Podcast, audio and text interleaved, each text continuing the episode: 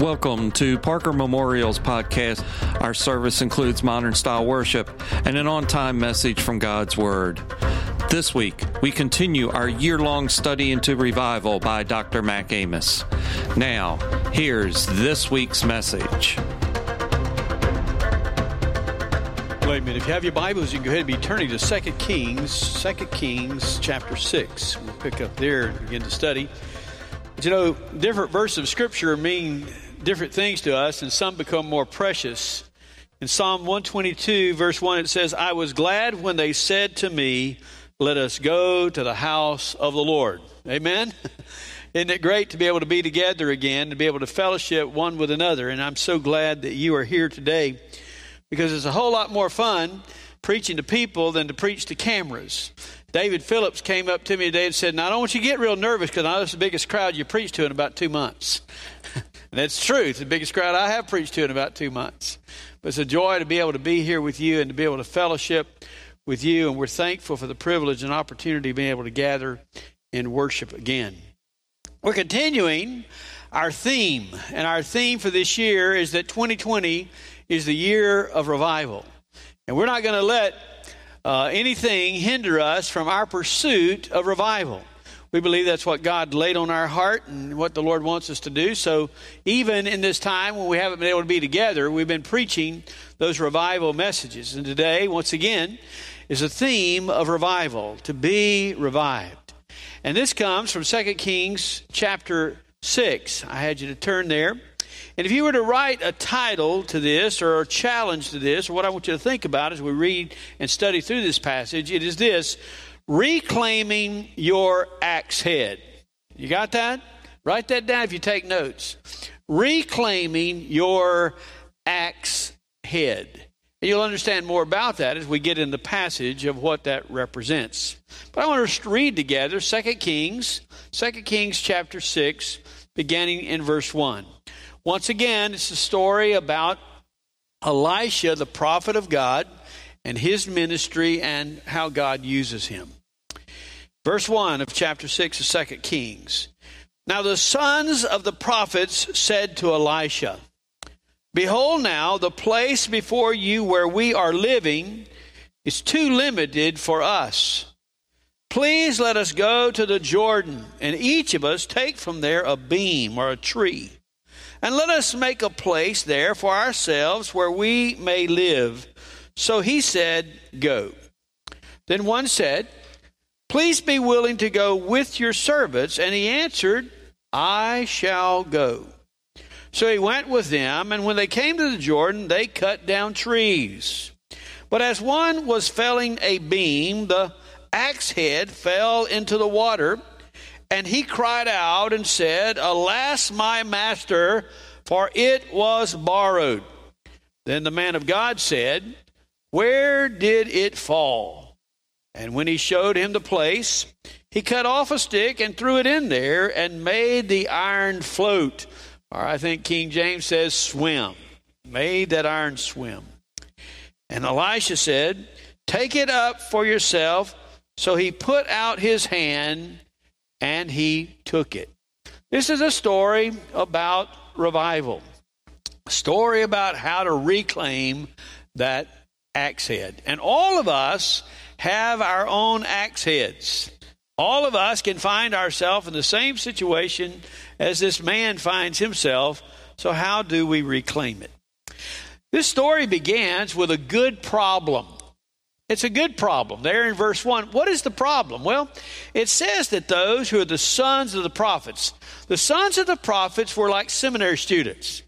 These were men who were called to be prophets. They felt like God wanted them to be a preacher or a proclaimer of God's word. And the way that they would be trained is that they would attach themselves to another prophet. And the prophet at this time, the prophet of the man of God, was Elisha. So Elisha was kind of their leader, their teacher, and they would come together and they would be a seminary or be a college or a place for them to be trained under the man of God. Well, great things must have been happening because there's so many of these men who feel this call to be a prophet that the seminary doesn't have enough housing.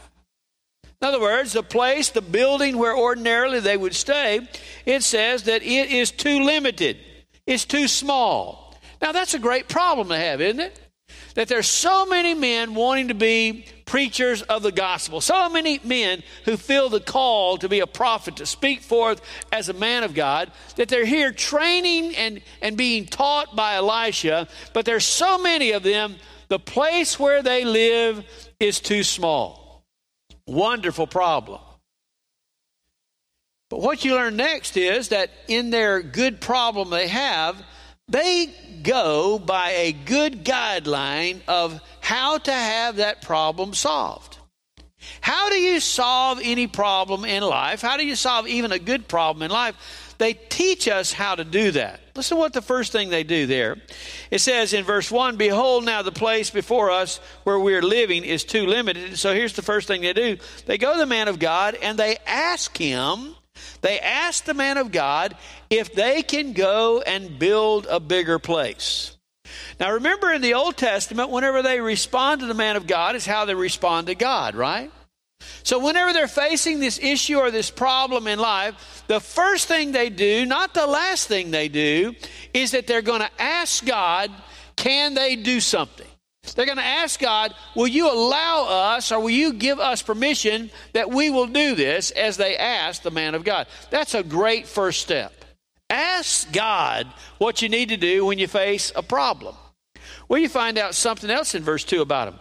Please let us go up to the Jordan, they ask, and each of us take from there a beam and let us make a place there for ourselves. It says not only that they are asking the right person, God, that they can go and to build a new place, to fall some trees, but it also says that we're going to do it together.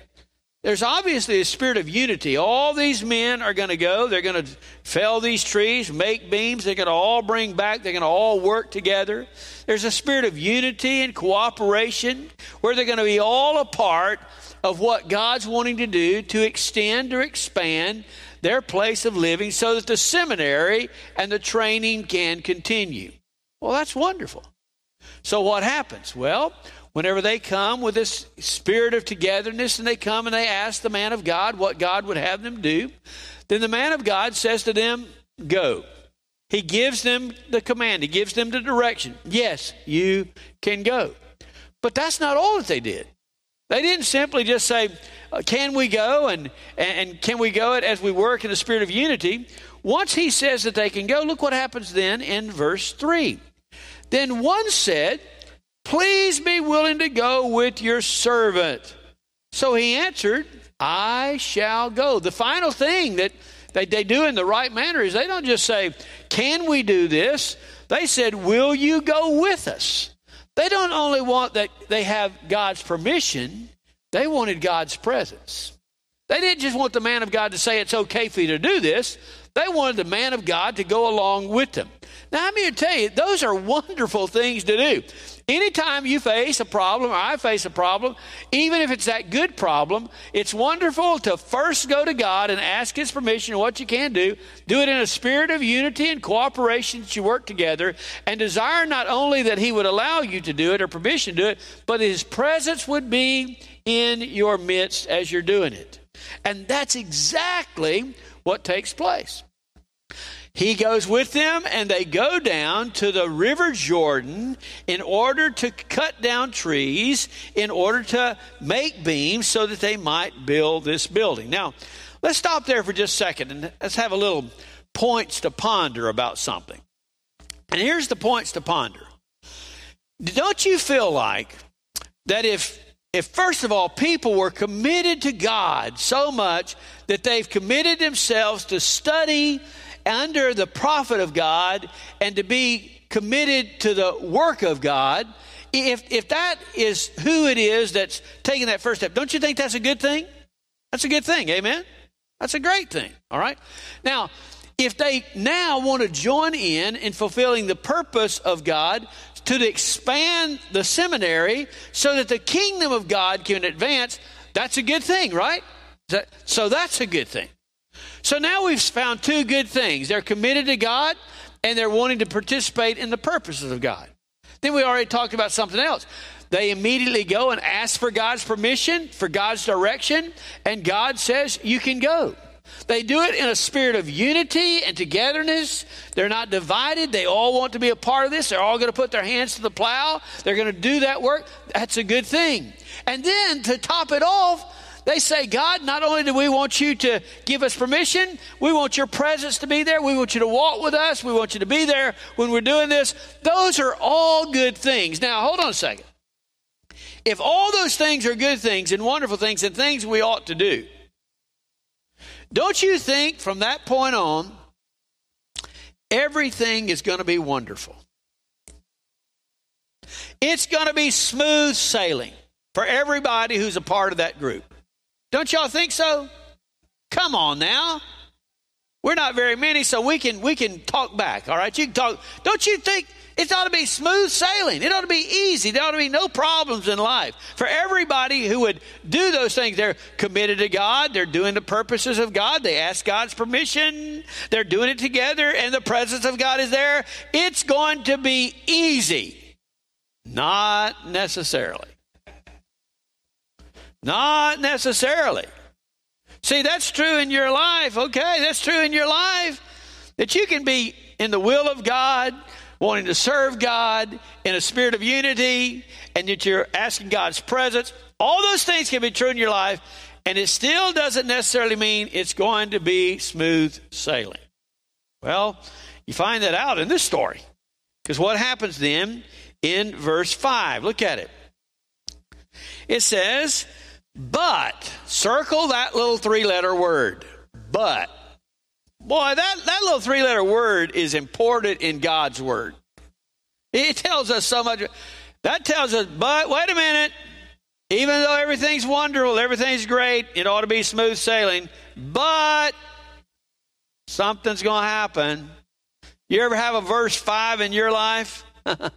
but something's going to take place. What happens? It says, but as one of them was felling a tree or a beam, listen now, the axe head fell into the water. And he cried out and said, Alas, my master, for it was borrowed. Trouble. What is the trouble? Well, this man is out here, and like all of them, they are cutting down trees along the riverbank of the Jordan. Now, that's important to understand. Whenever they said, Would you allow us and would you go with us to cut beams or trees from the Jordan? The reason they could do that is because the Jordan, there would always be trees that would grow up along the riverbank of the Jordan. And they weren't owned by anybody. So these seminary students could go down there and they could cut the trees off of the Jordan, and nobody will care because most people wanted the trees cut off the Jordan, off the riverbank anyway, to make it more accessible. So it's really doing something good for the community as well as doing something advantageous for them. But here's the issue they had to cut the trees off of the riverbank. That doesn't make it easy, all right? When you're felling these trees, it doesn't make it easy. So they're all out here with their axes and they're cutting down the trees and dragging them out, forming beams that they can build this house. Then this one man, while he is chopping with the axe on this tree, the axe head comes off of the haft. The haft, you know what a haft is? A haft is the handle of a knife or an axe. H A F T. The, the head comes off of the haft. Now, that wasn't an uncommon thing in that day, or even in our day sometimes. I remember using an axe when I was younger, and boy, the head had come off the axe. It was true in biblical times. Matter of fact, write in your notes Deuteronomy 19.5. What does it say in Deuteronomy 19.5? Well, it's a, it's a law given to Israel that specifically says if a man is chopping with an axe and the axe head falls off, flies off, and kills somebody, he's not guilty of murder. That's an accident. Isn't it interesting that would be in the law? But what that tells you is it's not an uncommon thing for the axe head to fall off the handle. That does happen. So while he's here and he's chopping, when he goes back one time, obviously the axe head or the iron comes off of the handle. And ordinarily, it wouldn't be a big thing. You could go get the axe head, put it back on the head, handle, and put it securely in place. But that's not what happened. When the axe handle, when he swung back and swung back and he, he, he started to come forward and the head fell off, it flew where? Into the Jordan River. Into the Jordan River. And when it went into the Jordan River, an axe head does not float. All right? And when it went out into that Jordan River and that axe head hit the river, it went down. It disappeared, and as far as this man is concerned, it is lost forever. I know that experience. You ever had that experience? Any of you ever been out on the river and lose a tool? Socket, pair of pliers, there they go, and there they went. Some of my tools are in the bottom of some river, unless some fish is using them right now. They're, they're still there today. Because once they're gone, as far as we know, apart from a miracle, they are gone. And this man, when he was swinging that axe, the axe head fell off, went into the river, and it disappears. So what happens? He does what any of us should do. He calls out to the man of God. And he says, he says to the man of God, Alas, my master, alas, man of God. And he's distressed because he has lost, listen, he's lost the axe head, but he's also distressed. Why? Because it wasn't his axe, it was borrowed. It's one thing if he'd lost his own axe, but now he's lost somebody else's axe. And what's he going to tell the owner when he comes back with the handle and no head? He is at a point of distress and he's calling out to the man of God, to God, to do something about his situation. Now, I can I can relate to this fella. Out of all the group, I can relate to him out of all those because there's something about me that has always been this way that if I borrow something, it's going to break. It is. I have accused people of letting me borrow some of their stuff they knew was going to break, so I'd have to repair it or buy them something new. I mean, that's just, a, I would rather buy it myself, rent it. I don't borrow anything. Because if I borrow it, it's going to break. Now, yeah, I know you think, oh, that's not really true. I promise you. I'll, I'll give you an example. Uh, let me just give you an example, okay? I like to farm, and if you, any of you who've ever farmed, you know what a disc is. A disc is a big, heavy piece of equipment that's got tines that turn, little blades that turn, wheels that turn, that turns up, cuts up ground, turns it over. And I had on my farm, in Mississippi, I had some land I needed to do. Well, I'm not a full time farmer, so I don't need to buy a disc just to use it one time. So I went and asked one of my members, fellow farmers, if I could borrow his disc. Now, if you've ever seen a disc, you can't blow up a disc.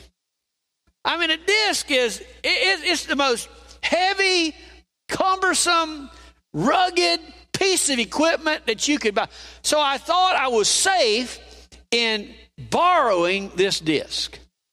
Well, I hook it up to my tractor, go out there, and I start cutting up this new ground. And I turn around, and the tines are running off like wheels. They're just running off in the, in the pasture. And uh, these are all metal plates. And I go down there and start looking, and every one of those tines has a big old rust area right around it, and they're just falling. Spent half a day rebuilding this man's disc. And at that point in time, when I said, if I can't even borrow a disc without tearing it up, I don't need to borrow anything. Because it's not fun to bring it back to the owner and say, or not bring it back at all. You understand where this guy was? Alas, my master, for it was borrowed. what am I going to do? For he is in distress because he has lost the axe head. He has lost the axe head. Well, thank God that he knew who, who to ask. Because if you're ever going to reclaim a lost uh, axe head, you're going to have to remember who to ask and that you need to ask. That, that makes sense, doesn't it? But, but it seems obvious, but that's not the way most people do it. Do you, do you know what people will do? I'm not, not you, but it's the one sitting back from you. Okay. It's the one sitting over your shoulder. Do you know what people will do? They will get in situations like that where they have lost their axe head. But they're either embarrassed about it, or they don't want anybody to know their business, or they don't want to be honest about it, or, or whatever it is, and they will not call for help, but they will just keep pretending that they're cutting trees.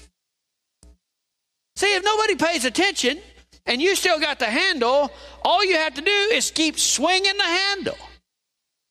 But the problem with that is when you swing the handle with no head on the axe, all it does is make noise against the tree.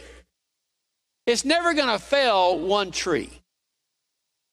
And so some people, they just keep swinging the handle even though they lost the axe head. And all that happens in that is you make a lot of noise and get nothing done.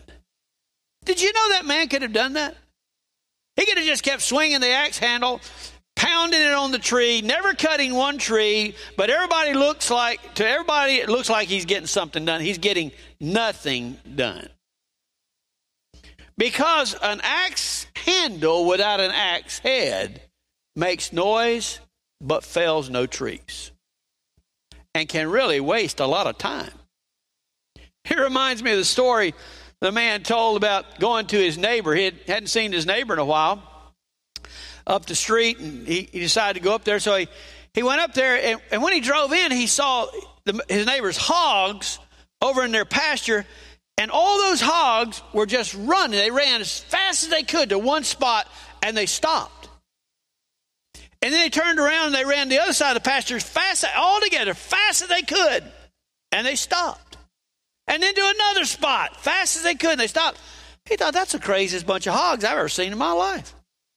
So he went up to his neighbor and he, he said, he said, before I, I, I visit, I got to ask you something about your hogs.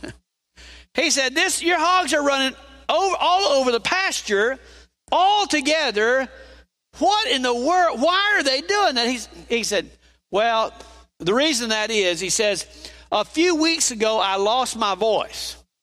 And he said, I never, I never could, I couldn't call the hogs I have a voice. So what I started doing, I just took a stick and beat on the side of the trough. And when I beat on the side of the trough, they knew I was going to feed them. So they'd come up and I'd feed them. And he said, I did that for a couple of weeks. I just beat on the side of the trough and I'd come up feed them. He said, now those woodpeckers are driving my hog crazy. Because why? All they're doing is making a lot of noise, getting nothing done, right? So we have to we have to think about that. That man did the right thing. He called out and he said, uh, he said, Alas, my master, it's borrowed. I, I need your help. And notice what the miracle that happens here in verse 6. Then the man of God said, Where did it fall? Isn't it interesting that the man of God didn't just raise up the iron, raise up the axe head, but he had to tell him, Where did it fall?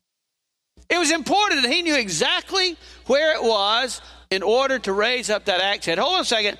Whenever you and I lose our axe head, and we'll talk about that, what it means to us. Whenever we lose our axe head, there's, there's going to be one thing that God's going to ask of us before He ever retrieves it. He's going to, he's going to ask you and me, Where'd you lose it? Where'd you lose it? If you lost your axe head, you lost it somewhere. So where'd you lose it? When he told him, he, he takes him to the spot, then he shows him this. This is the place where I lost it. Notice what happens in this miracle. The man of God says he, take, it, he takes a stick and he throws the stick in the water in that river at the very place where the man had lost the axe head and a miracle took place. What was the miracle? the iron, that axe head, floated. That's a miracle. That overcomes nature. In King James, it says it swims. It's almost like it's moving to make itself float to the top. But whatever it was, it was a miracle of God. But you know what? It wasn't just a, a miracle of God, it was also a foreshadowing of something that's very important. A foreshadowing or a typology of, of something very important. You know, you know what that is? Right here, he takes a stick. He takes a, a stick off of those trees and places it in the water, and the axe head floats. But it's a type of what's going to happen later, far more significant. And it's going to be a picture of a tree. There's going to be a tree that's going to be cast into the waters of human existence. You know what tree I'm talking about? It's called the cross. That, that, that tree is going to be cast in the river of human existence. And because that tree and the one who hung on it came into human existence, God's going to give us an opportunity to retrieve and reclaim our axe heads when we lose them. Oh, what a beautiful picture that is. Same way when Moses put the tree into the bitter water and made it sweet. It's a foreshadowing of something yet to come, some event going to happen that's going to give everybody an opportunity to reclaim their axe head when they lose it. And so he places that stick in the water. What happens? He says to him in verse 7 Take it up for yourself. And he put out his hand, took it up. Very important. Notice, whenever he puts that stick in that water, the axe head will float, but the man of God does not retrieve the axe head. He makes it available for the man to reach down and get it. He tells him, You take it up. See, it's the responsibility of each of us to take up the axe head we lost. It's God's grace where He miraculously makes it available that we can have it. Makes it available that we can retrieve it. But we have to be the one who reaches down and gets it. And don't you know that guy's heart was filled with joy? Don't you know that where he was in a point of despair and desperation, his heart is filled with joy because God has miraculously done a work and he has reclaimed his axe head. Well, you might be saying, Brother Matt, that's great and wonderful, but I'm not swinging an axe right now. I don't even have an axe, never have lost an axe head. So, what does that have to do with me? It has everything to do with you. Everything. For see, the, this picture of the axe head, and the story of the axe head, is just a picture of us as well. It's a picture of us as well that, that in the kingdom of God and in, in, in the work of God and in our lives, all of us have axe heads and all of us have axes that we're to swing and, and that we're to possess. And that in our lives, sometimes we're going to, to need God to do something that we can reclaim that axe head. So I want to give to you about five or six axe heads that you have to reclaim in your spiritual journey. Okay? One of those I pray that you have already reclaimed. that is, you know what the axe head you lost? You lost the axe head of eternal life and a relationship with holy God. Do you know how you lost that? It happened back there in the garden. In the garden, Whenever Adam and Eve sinned, we lost the glory of God. We lost the purity of God. We lost the aspect of being able to holy before God. And we were all born in sin. And because we were born in sin, that sin caused us to lose something very important, one of our axe head, which is eternal life. Amen? And so if you are redeemed today, Jesus has already, through his cross and his death on that cross, he has already helped you to be redeemed and to redeem that which you lost, that one axe head. So if you're saved today, you've already had an axe head reclaimed. You've already had one that has been regained to you that you had lost because of the sin of man. And do you know how you got it? He points out and says, Where did you lose it? I lost it at the garden.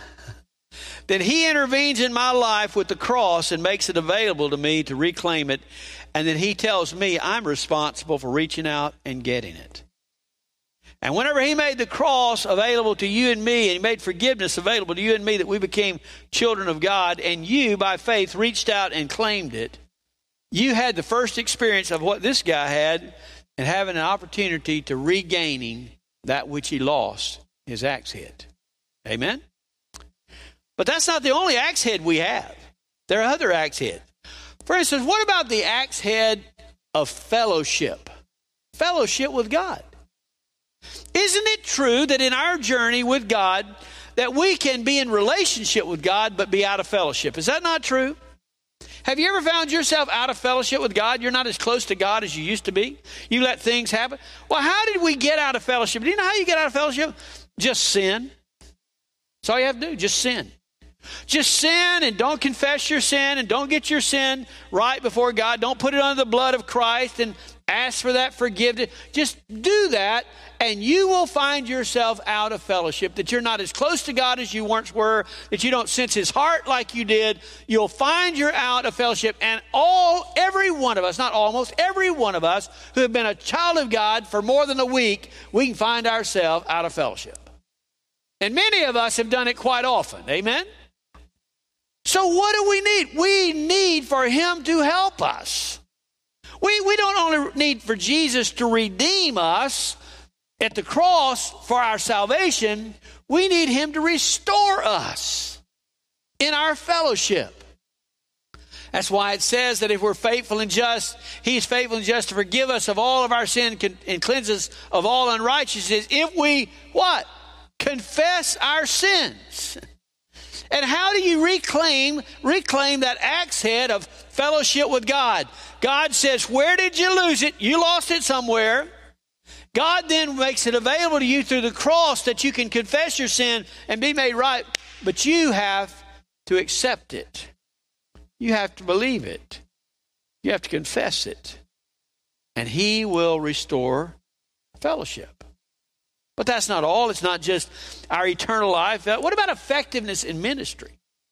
Have you ever had an effective ministry feel like God's really using you? I'm not talking about just ministers, I'm talking about all of us. An effectiveness in ministry that God's using you somehow, some way, and you sense the presence of God, only to find out you wake up one day and you don't feel like you're very effective?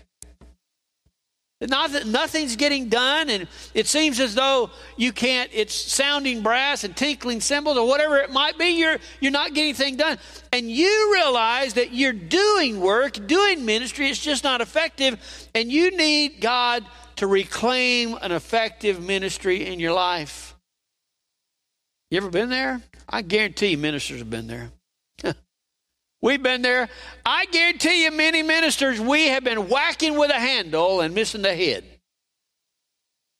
Only for God to tap us on the head and say, Son, when are you going to get tired of making noise and get something done? Well, when are you going to get tired of just whacking on a tree that's never going to fall? Why don't you let me restore the effectiveness of ministry? But that's not all. What about your power in witnessing?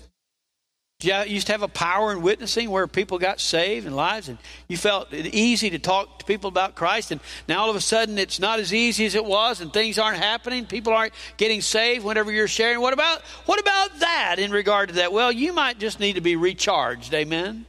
And how do you get recharged? Regain that axe head. You need God to give you that axe head back so that you're effective in witnessing. They, they go on and on. What about your love for God and love for others? You ever find yourself not loving God, loving others like you once did, like you ought to? That, that where you, where at one time that's just a natural inclination of your heart and your life, but, but it's not there where it ought to be. Well, you need to reclaim that axe head. You need God to reignite your heart with the love and passion of God. Isn't that true? See, those are axe heads we lost. We lost them somewhere, and God makes available. You got to pick it up. You got to pick it up. You got to you got to reclaim it. What about your purpose? What is your purpose in life? You ever had God had to help you to get that clarified and regain that in your heart and your mind? Certainly not just making groceries, amen. Certainly not just living life taking in air. I mean, we've got purpose in life. And God has to help us understand what that purpose is because sometimes we can lose it. We can lose it. And we need to cry out and say, God, I've lost it. I've lost it. Where'd you lose it? Well, He'll help you find out where you lost it, and then He'll help you make it available. But you got to go get it. Now, here's one little principle that you need to write down that will help you in, in a lot of things in life. This is the principle on how to reclaim, how to get your axe head back. Where you got off is where you get on. All right? Where you got off is the place you got to get on. You know, it's funny to me. We don't do that.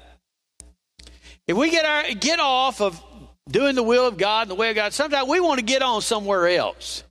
And God is like God says, you're not getting on somewhere else. You got to go back to where you got off. And wherever it is you got off, that's where you get back on. You got to get on where you got off. You can't get on except where you got off.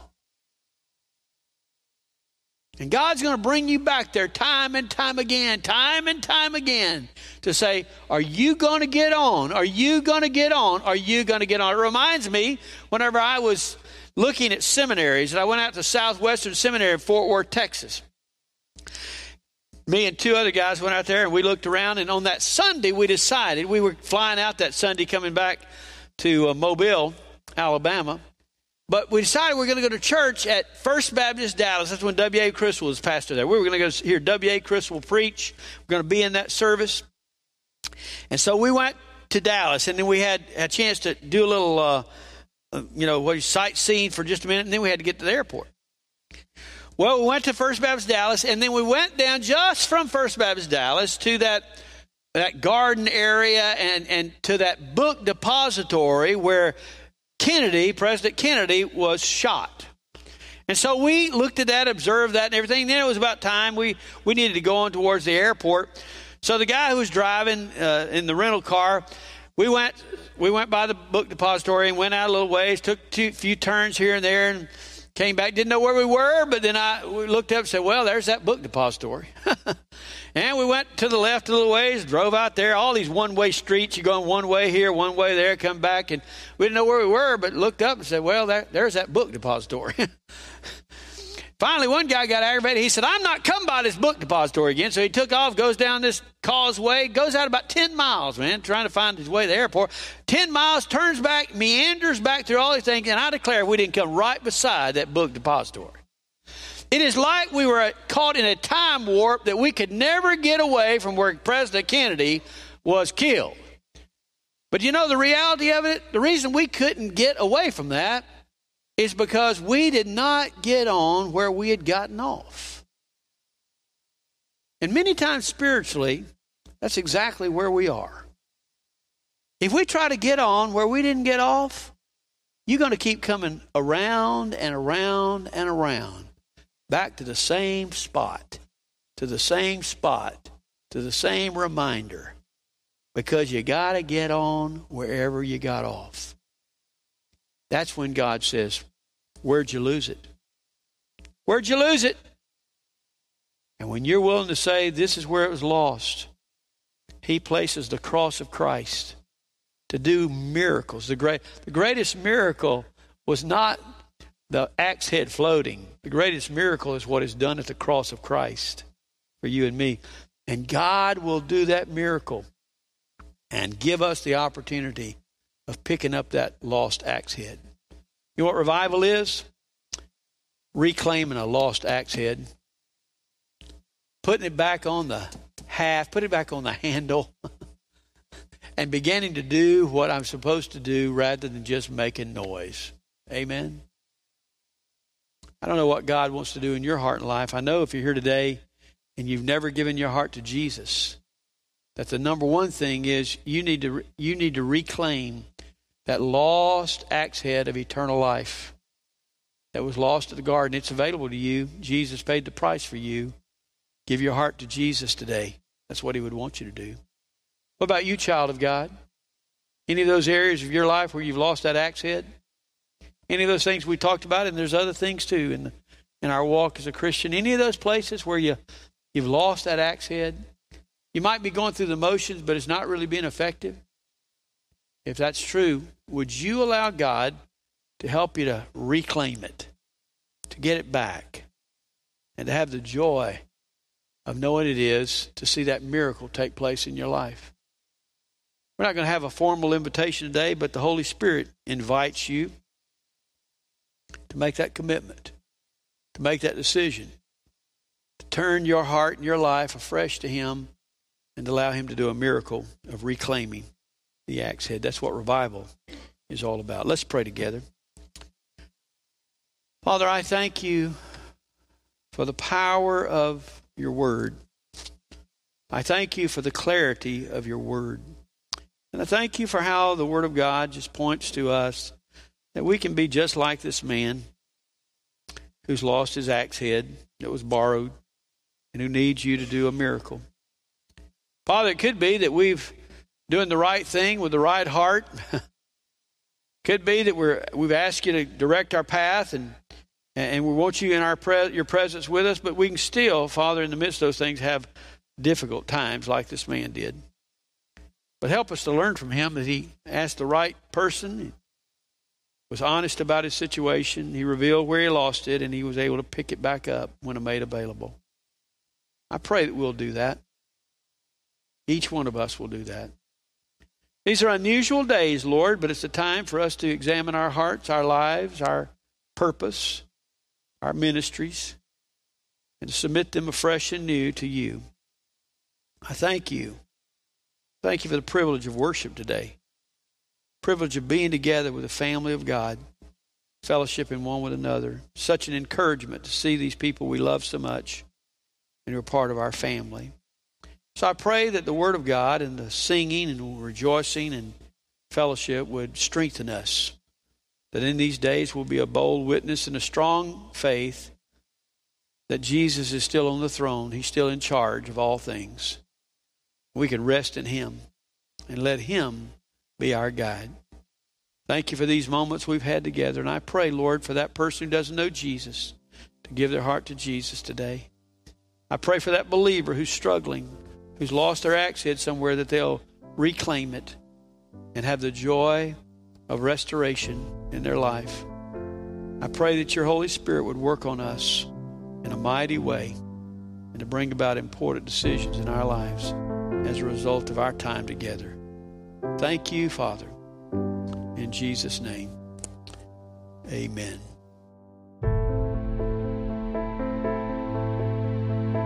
That concludes this week's message from Brother Mac.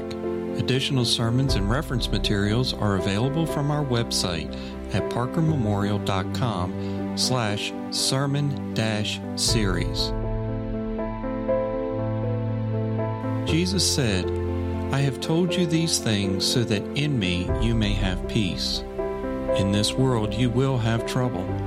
I have overcome the world.